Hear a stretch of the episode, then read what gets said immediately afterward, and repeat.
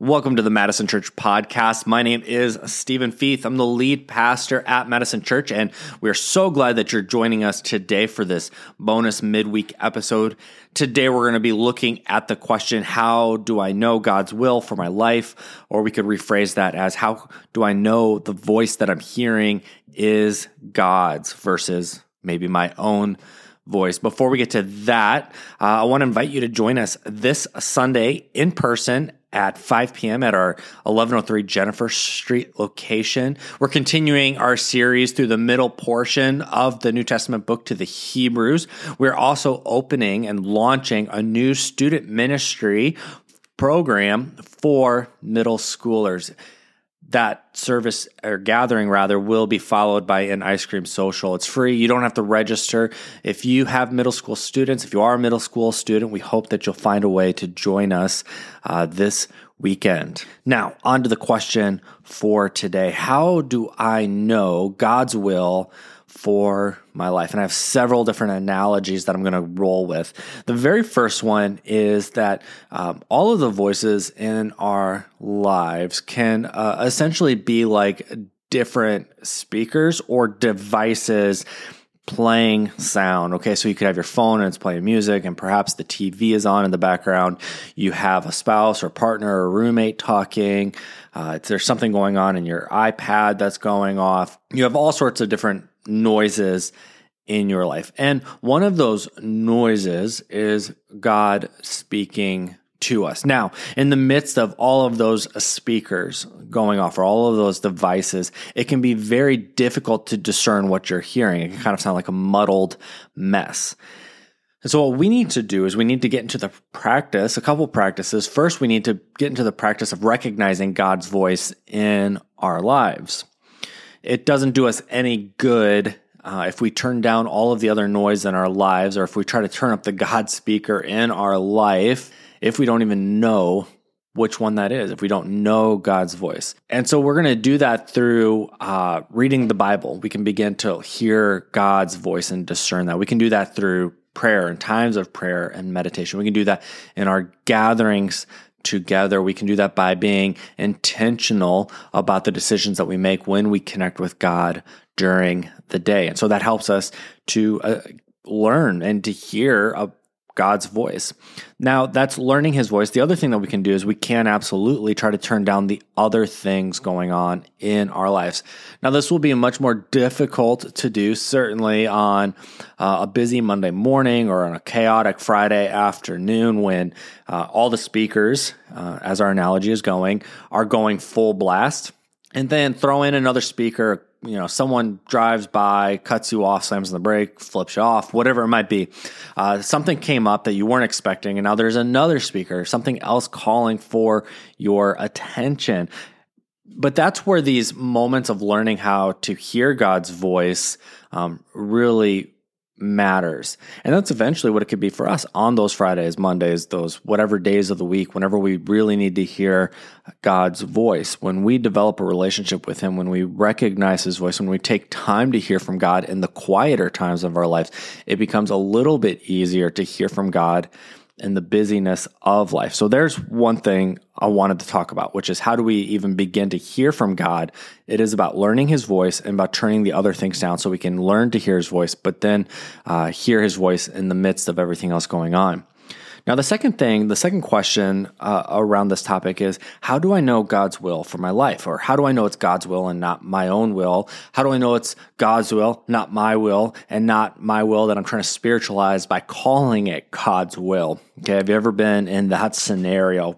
Probably, right? Here's another analogy. When we come to God, and we, the, the times that you and I are asking, what is God's will for our lives? It's usually like, which job should I take? Which house should I buy?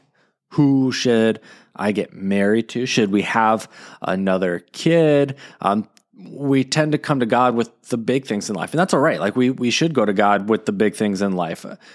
But at that point, when we're asking God, which job, which house, should I get married? Um, when we're asking God these questions, it's kind of like we're in a McDonald's restaurant or a Burger King or whatever your fast favorite fast food chain is, It's like we're in there and we're looking at the menu, and now we want to know what should we order. And this can be a little bit problematic because we're already there. We already assume God's will is that we would be in this spot. So now when we're faced with a decision, we're like, okay, God, which one, which menu item do I want? Which combo do I want? And we never ever maybe or rarely consider that perhaps God didn't even want us here. Perhaps we've found ourselves in a place that uh, God doesn't like any of the things that we're asking, that he doesn't have an opinion on those things because they're all lesser for us. They're not what he would want. They're not his ideal for your life. And so before we ask which job, which house, we got to back up. We got to step out of the restaurant and let's look around at the scenario. How many other, as our analogy is going, fast food chains are around me?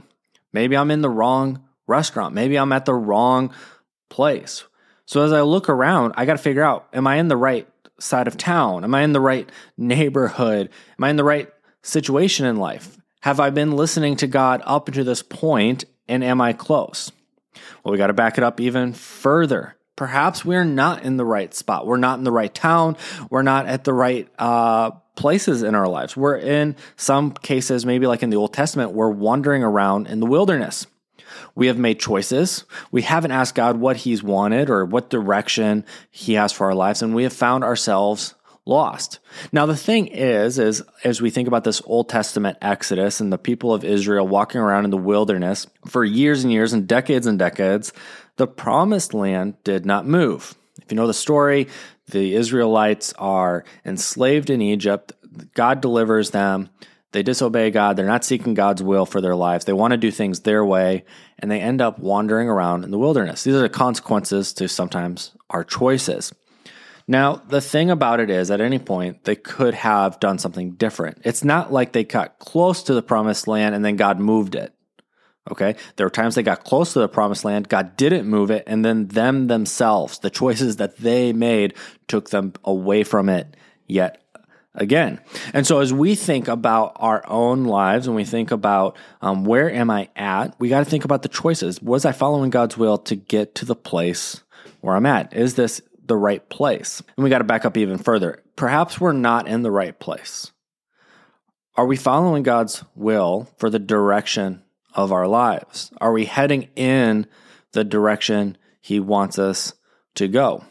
Another place that we read about uh, in the Old Testament is the Garden of Eden. Now, whether or not that was real or it's uh, uh, allegory for you know humanity, whatever it might be, but we see in the garden that uh, God places two people in there, or people are in there, and God's one instruction was that they don't eat from one tree, from the fruit of one tree. So there's a scenario now where Adam and Eve in the story are in the right place. God has placed them there. God has given them an abundance of choices, and God has given them the freedom to actually choose what they are. God didn't say you need to eat this one uh, for breakfast, eat here for lunch, and eat there for dinner, and then come back tomorrow and I'll tell you what you need to have for breakfast. That's kind of how we approach God. But rather, God's will for their lives was being at a place where a lot of the choices were great. A lot of the choices were fine. They could have chosen any of them. And of course, in that story, they choose the one thing that they shouldn't have. But the point is, is when we're asking for God's will in our lives and how do we discern? Yes, it's a matter of learning God's voice. Yes, it's a matter of turning down other voices in our lives so we can hear God. But then it's a matter of getting to the right place. Am I in the wilderness where maybe there is only one right choice because I've made so many other wrong choices that I'm, I'm in a place where wrong choices are all around me? Or do I follow God's will in the rest of my life and I found myself now in a place where God says, choose you have free will. You can choose any of these, just don't do that one. And I think a lot of us, we would like to be in the place where there are a lot of really good choices that God would like us to make or that we can make, and that there'd only be a couple bad choices. But that starts in the mundane and it starts in the ordinary. It starts on those busy Monday mornings, starts in those chaotic Friday nights. We want God so badly to be like a GPS on our phone. We want to hear God say in 400 feet, take a left. We want to see step by step play out on a map. We want to know where the traffic bumps are going to be. We want to know where we're going to be rerouted to before we even pull out of the driveway. But oftentimes in life, God is more like a compass. He gives us a general direction for our lives. He says, head north. And I know for a lot of you, you're like, I don't know what that means. But in this case, it is a matter of learning what that means. It's a matter of learning God's direction and the area He is moving you toward in your life. So God is like a compass. He's not so much like a GPS. Sometimes uh, we have moments in our lives where God is like a GPS. When we came, before we started Madison Church, I, I felt God had spoken directly to me to say, you should plant a church. And in that case, it was like a GPS where we were going to plant to, some of those other decisions that we made, God was much more like a compass and saying, going this way. But that all started when we back backing up the story and asking God, what is your will for our life? God, what's your will for my life? God, what's your will for Megan's life? God, what direction do you want us to head in life? So if you're at a place where you have a really big decision to make, I would pause and I would pray. I would try to hear God's voice by turning down the other voices. But some of the questions I'd begin to ask is Am I even in the right place? How did I get here? Because those are the first steps in deciding whether or not you have a lot of good options that you can choose versus a lot of bad options that you could possibly choose. So, those are just a couple uh, pieces of advice there on how we can hear God's will and discern that. Um, if you haven't already yet, we want to ask that you subscribe to the podcast. Uh, we have a semi weekly podcast here, so we'll launch the messages on Sunday or Monday, and then we launch this midweek bonus episode during the middle of the week, uh, obviously, as the name states.